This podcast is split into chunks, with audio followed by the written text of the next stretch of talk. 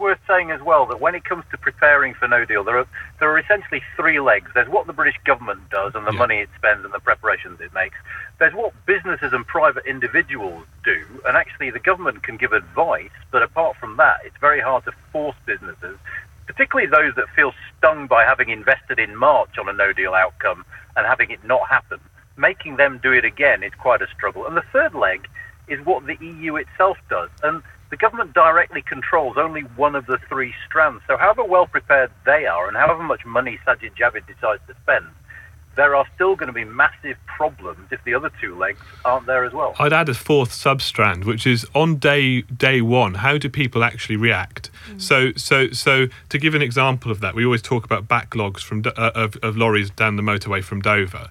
But you actually have two scenarios here. One is that on day one, everyone continues as normal and appears at Dover, and then you do definitely get these backlogs down the motorway. But the second scenario is that companies just say, "Well, I'm not going to do anything today.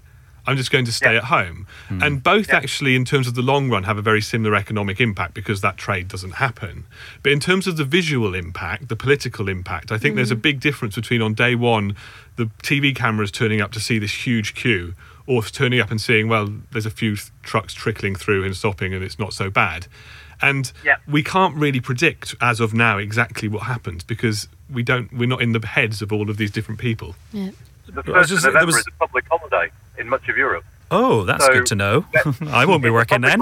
it's a public holiday. Uh, lorries aren't allowed on the motorways in France on that day because that's what they do on public holidays. So the, the traffic will not be the same coming into Calais from France as it would be on a normal day. And again, for the visuals, that matters. Yes. Yeah, it does.